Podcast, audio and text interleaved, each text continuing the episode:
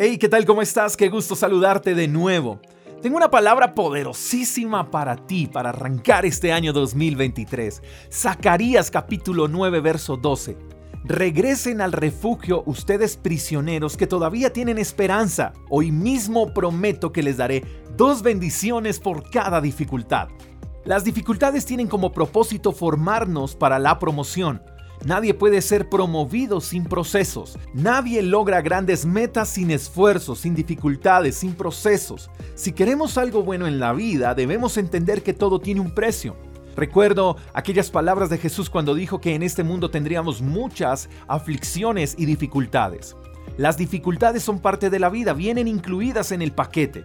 No podemos evitarlas. Entonces, como no podemos evitar las dificultades, debemos saber que tampoco podemos ignorarlas. Las dificultades son para superarlas. Hay que prestarles la atención necesaria a las necesidades y hay que saber actuar frente a cada una de ellas. Sé que has tenido que enfrentar dificultades en tu vida. ¿Quién no? Quizás estás atravesando por una dificultad o estás a punto de enfrentar una dificultad, pero déjame recordarte algo maravilloso el día de hoy. Por cada dificultad que enfrentes en este 2023 recibirás dos bendiciones. ¡Wow! Eso es increíble.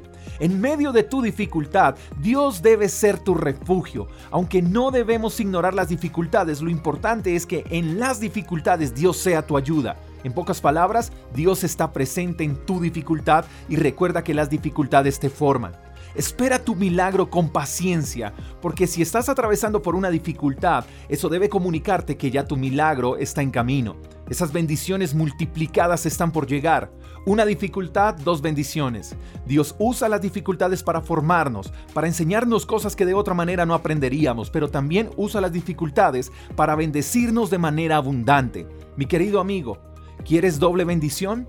No te enfoques en las bendiciones que quieres recibir, enfócate en las dificultades que estás dispuesto a afrontar este año para ser bendecido.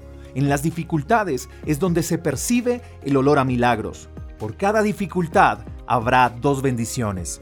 Espero que tengas un lindo día, el mejor de los días. Te mando un fuerte abrazo, hasta la próxima. Chao, chao. Gracias por escuchar el devocional de Freedom Church con el pastor J. Echeverry. Si quieres saber más acerca de nuestra comunidad, síguenos en Instagram, arroba Freedom Church Call. Hasta la próxima.